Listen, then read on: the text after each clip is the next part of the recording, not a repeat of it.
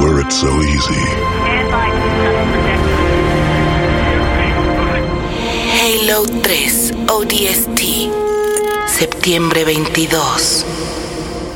Ustedes seguramente lo han fantaseado. Se les ha antojado. Y ya cuando a lo mejor se van a atrever, su pareja no puede, no quiere, Le da miedo. le da miedo, se encabrona, otra se ofende. Hoy vamos a hablar de mucha diversidad en las prácticas sexuales. Que son perversiones, ¡ay chinga! ¿Y quién las calificó? Seguramente ese que se les puso nombre también fantasea con ellas. Dixo presenta Tao con Fernanda Tapia. Ideas circulares. Mi querida Lady G, ¿cuánto tiempo en estas prácticas de juegos de rol, amarres y todo esto que a todos se nos antoja? Pues mira, la verdad yo ya llevo como unos 6, 7 años de práctica y, y, pues estudiando el tema y considerándolo pues, más como otros, pues, como 10 en total más o menos. ¿Entraste por una pareja? ¿Por algo de tu trabajo? ¿Cómo entraste? Porque a mí me daba curiosidad, de repente yo me daba cuenta que, que a mí me gustaba tener control en la vida real. Este y de repente incluso me descubría siendo una, una persona muy cabrona con mis subalternos, por ejemplo, en el trabajo. Y, y un día concluí que si me gustaba hacer eso, pues mejor en lugar de estar mal viajando a las personas que trabajaban conmigo y haciéndolo de manera no consensual a la mala, pues porque no mejor me permitía expresar esa, esa ansia de dominación en un campo donde está reglamentado, donde se respetan los límites, donde se cuida la seguridad del otro, que es el sadomasoquismo. Oye, como la película La Secretaria. Ándale. Que agasajo, ¿verdad? sí. Sí, para que no la maltrate su jefe, mejor invite el otro asunto, ¿no?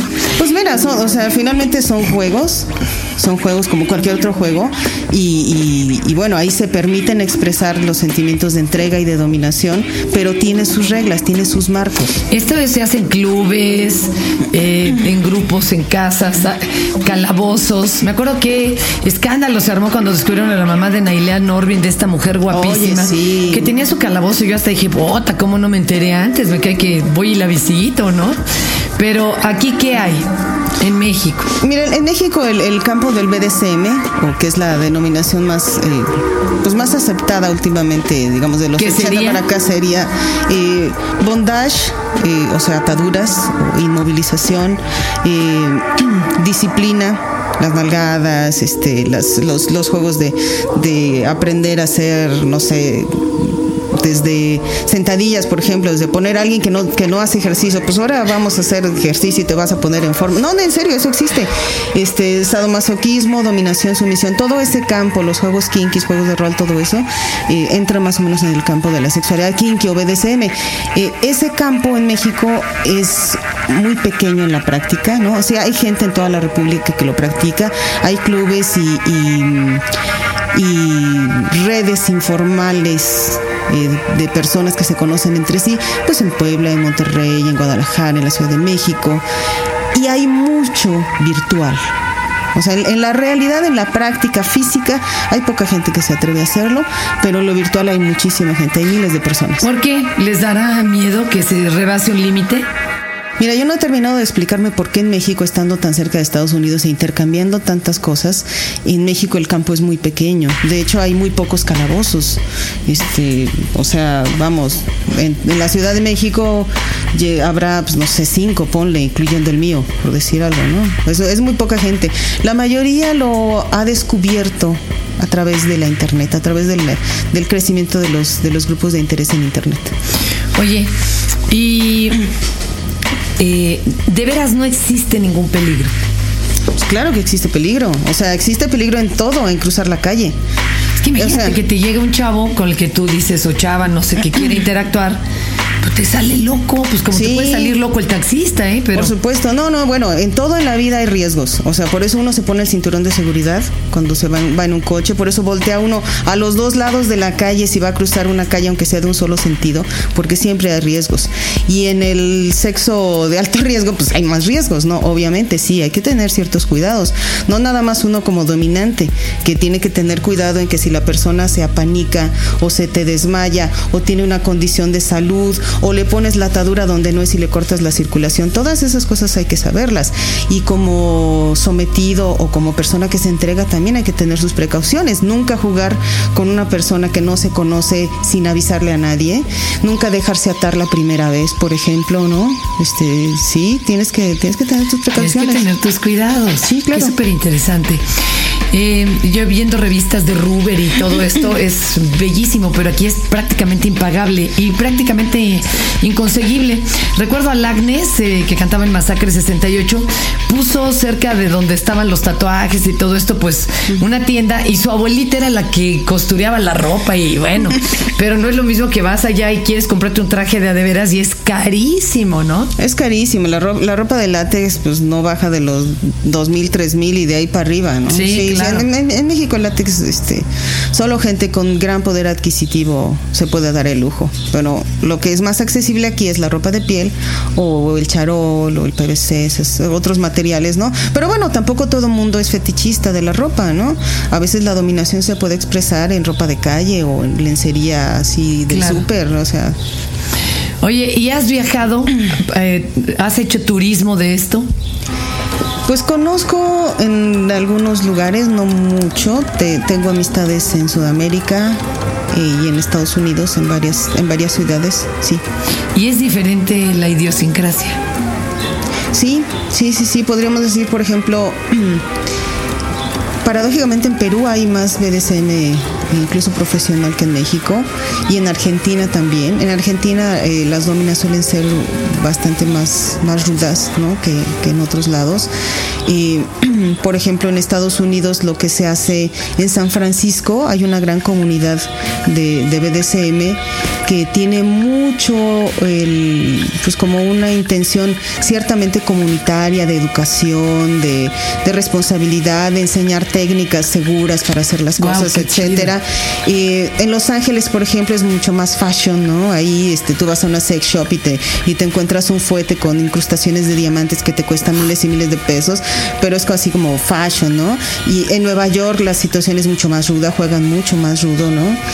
Yo no he estado en Barcelona, pero me han contado este, personas que han estado conmigo que en Barcelona, por ejemplo, también se juega bastante rudo, ¿no? Se juegan Cuando especialidades tú más dices fuertes. eh, se juega rudo, ¿a qué te refieres? Sí, porque ahorita estos echaron a volar la imaginación, como el libro de Edgar Allan Poe, ¿verdad? De lo que no se aclara se imagina. Mm. ¿Qué, qué sería un juego normal aquí en México y qué sería un poco más rudo, por ejemplo, en Barcelona? No, bueno, se, se juega de todo, más bien en función de lo que el- cada pareja o cada persona que está Acuerda. jugando acuerda, porque también no se vale jugar a, a la mala, ¿no? O sea, es un juego. Simplemente es un juego. Pero tiene llegan que- rudo, ¿a qué te refieres? Este, Que digamos sí. que allá hay más, más juego de agujas, por decir, ¿no? O, o el juego del dolor llega a niveles mayores, ¿no? Cuando, por ejemplo, en Los Ángeles hay más este fetichismo, ¿no? Por decir, en la vestimenta, ¿no? Este, en fin. Eh, hubo una época en que se hablaba mucho de los videos snuff. Mm. Eh, ¿Son un, un mito urbano? ¿Existen? ¿Están actuados? Mira, la verdad no lo sé. Tengo personas que conozco que me aseguran que, que alguna vez estuvieron cerca de una filmación que sí parecía real, pero no estuvieron en el momento en el que supuestamente mataban a la chica. Este, y bueno, pues también mi alter ego es gente de medios, sabe cosas de producción de imagen y también sabe que eso se puede, se puede fabricar. El- pero sí, yo lo que quisiera decir aquí es que no, no tiene nada, nada, nada que ver con el sadomasoquismo como un juego, ¿no? En el sadomasoquismo o el BDSM como un juego, es un juego, pues, o sea, no me, no me cansaré de repetir eso. Simple y sencillamente tú juegas, por ejemplo, yo voy a ser la extraterrestre que voy a abducir a un, a un tipo, ¿no? Y le voy a hacer sus pruebas biológicas y ¿Has- le voy a poner catéteres y no sé, N cosas y cosquillas y, y aparatos eléctricos y lo que tú quieras. Bueno, pues ahí mi juego es que yo lo voy a perseguir porque al otro lo que le prende es sentirse en peligro, ¿no? Y este, y entonces él su, su papel va a ser huir de mí. Entonces, pues yo me voy a vestir a lo mejor de un traje así de licra verde, por decir de alguna manera, ¿no? Vamos, es como un juego de niños, en realidad, no más que de adultos, ¿no? Es bien lúdico. Entonces, es totalmente lúdico, en realidad. Entonces, bueno, pues para ese juego, él va a gritar y va a decir, no, por favor, y yo lo voy a perseguir por todo el cuarto y si se puede por el estacionamiento también, ¿no? Si es que estamos en un lugar donde no corre peligro, no corremos peligro de ir a parar al manicomio los dos, ¿no? Este, entonces, dentro del juego, él puede decir justamente esa palabra, no, auxilio, socorro, lo que tú quieras. Y yo no le voy a hacer caso porque mi papel es perseguirlo en el juego. ¿Y cómo te detiene? Por tanto, existe una palabra de seguridad, un rojo o un piedad o una clave en la que nosotros nos ponemos de acuerdo, como cuando éramos chiquitos que decíamos pido, pido, pido, ya no quiero jugar, basta, basta, basta, basta. Cuando Oye, yo escucho eso, yo sé que eso es de verdad parar. Mientras tanto, yo estoy jugando. Ah, siempre hay un límite que se pacta de antemano y siempre de antemano se pacta. Bueno, a mí no me gusta jugar con sangre, por ejemplo, ¿no? Entonces, sangre para nada, ¿no? O niveles de dolor así extremos, no. O sea, nada más tantitas, nalgaditas. Bueno, está bien, pues hasta ahí llegamos, ¿no? Si de repente la persona siente que me estoy pasando, pero todavía quiere seguir jugando, me dice amarillo como el semáforo, ¿no? Precaución, bájale tantito. Entonces yo entiendo, tengo que bajarle de intensidad o cambiar lo que estoy haciendo para que el juego continúe, ¿no? Ahorita que decías extraterrestres, me acordé de una película mexicana porno muy divertida que se llama Platillos Violadores. Muy chida. Saludos al Charlie que la escribió y la produjo. Oye, ¿tienes alguna película favorita de estos géneros o te gusta el hentai? ¿Qué te gusta? Me gusta practicar. me gusta la práctica. Sí, bueno. Me gusta, ¿sabes qué? Este, bueno, no sé si pueden decir marcas y todo eso. Sí. Hay una, hay una productora eh, que entiendo que tiene su base en San Francisco, que es kink.com, que tiene varias líneas de producción. No, unas me gustan, otras no. Este, una de ellas es Men in Pain, por ejemplo, ¿no? Otra es Ultimate Surrender, donde son luchas este, eróticas, ¿no? Este. Por ejemplo, en Men in Pain, ahí se ven en, en lo- en los videos que hacen ellos cosas que, una persona común diría, Dios mío, auxilio, eso se ve terrible, ¿no? Pero siempre al final de ese video, tanto la domina que hizo cosas espeluznantes como el sumiso al que le hicieron cosas espeluznantes, terminan saludándose de beso y sal- de cuartos y, oye, estuvo de pelos, me la pasé súper bien, bla, bla, bla. Eso me gusta porque demuestra que efectivamente estaban jugando. Qué chido.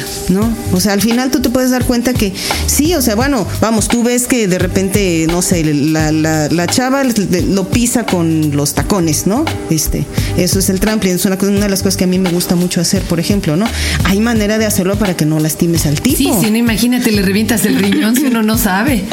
otras cosas se hace trampling en otras partes del cuerpo más este, rudas, ¿no? Este, no, hay técnicas para, para saber hacer eso, ¿no? Para dar la sensación y, y la emoción de eso sin lastimar. Y si al final tú ves que los dos pues ya son los mismos cuates de siempre, pues es mucho más obvio, ¿no? Es, es- eso es, es una cosa que sí me gusta, me gusta bastante. Eh, para los que quieran eh, iniciarse en estas prácticas, pero de forma segura y con gente que pueda enseñarles con calma, ¿a dónde podrían dirigirse? ¿A quién hay que contactar? ¿O a qué club nos recomiendas? ¿O qué página? ¿Qué nos recomendarías? Mira, ¿esto cuando lo, cuando lo estamos escuchando? Este, Por ahí por junio. Por ahí por junio, mira, el, a nivel mundial hay una fecha que es el 24-7, el 24 de julio. Ah, ya. Se, se celebra en el mundo, no por todo el mundo, pero vamos, sí es un- una fecha conocida como el Día Mundial del BDSM. Porque hay gente que estos juegos los lleva ya a relaciones, como haz de cuenta como un matrimonio, donde se supone que el hombre manda y la mujer obedece, pero pues bajo un acuerdo, un contrato, que vamos a jugar a esto durante tres meses, por ejemplo, ¿no? Este, eso se llama una relación 24/7, donde la dominación y la sumisión están presentes 24 di- horas al día, 7 días a la semana. Por esa razón, el 24 de julio se considera el Día Mundial del BDSM. No todo el mundo llega a sus juegos, a mí particularmente no me gusta jugar 24 horas, yo soy nada más dominatrix de juego, ¿no? O sea, durante la sesión, ¿no? No, no me gusta mucho extrapolar estos juegos a la vida cotidiana. Me da mucha flojera estarle diciendo a la otra persona, pues ahora te vas a vestir de rojo de verde o lo que sea. Hay a quien le encanta eso, también es muy respetable, a mí no me gusta. Este, pero bueno, alrededor de esa fecha van a, van a ver, pueden ver en internet, buscar en internet qué eventos se van a organizar en México. Y hay un par de clubes y uno de ellos que, en los cuales yo conozco a las personas este, de hace muchos años y que sé que son gente muy honesta y cuidadosa, este, donde hay incluso médicos médicos que te pueden asesorar este, en diferentes cosas. Es el club este, eh, Café BDSM, BDSM Café, ¿no? Eso lo encuentran en internet. Este, y hay dos o tres páginas también. Hay una, hay una comunidad nueva latinoamericana que se llama Dungeon DS Doño como calabozo en inglés, D mayúscula diagonal S, de dominación guion, sumisión. Ahí también hay gente, hay gente muy seria. Y bueno, pues también la, mi recomendación sería que todo lo tomen con reserva, ¿no? No, aquí no hay palabras sagradas, ¿no? Hay gente que dice, es que una persona tiene que estar muy definida, si es dominante o si es sumisa. Bueno, no, o sea, hay gente que de repente le gusta cambiar de papel y ¿por qué no? Es como ser bisexual de repente, ¿por qué nomás te van a gustar los hombres o las mujeres, ¿no? O si te gustan mucho los hombres, ¿por qué no te van a gustar las mujeres, ¿no? Eso es cuestión personal, ¿no? No hay una regla de oro, excepto lo sano, seguro y consensuado.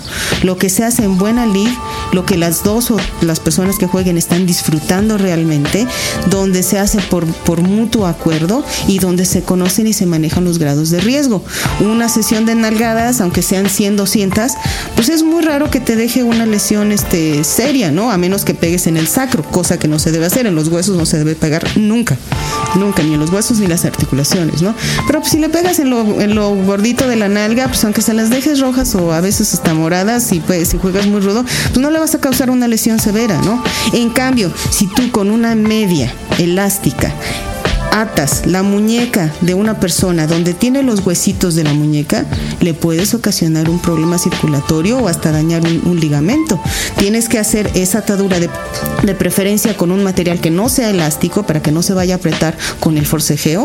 Le tienes que dejar un dedo en medio entre la piel y la atadura y la atadura la tienes que hacer ligeramente arriba del huesito para no lastimarla. Qué interesante todo lo que es toda una ciencia. Esas cosas se tienen que saber. Vamos, pues hay que ir aprendiendo aquellos que se estén atreviendo en este instante, que digan, bueno, ahora le voy a llevar a cabo, ¿verdad? Esto que he traído en la cabeza desde hace rato. Te agradecemos mucho que nos hayas contado esto y pues atentos al 24-7, ¿verdad? Yo quiero cerrar esto preguntándote, a ver, de veras, tú, para ti, ¿cuál es tu fantasía? Tao, con Fernanda Tapia. Ideas circulares. Dixo presentó.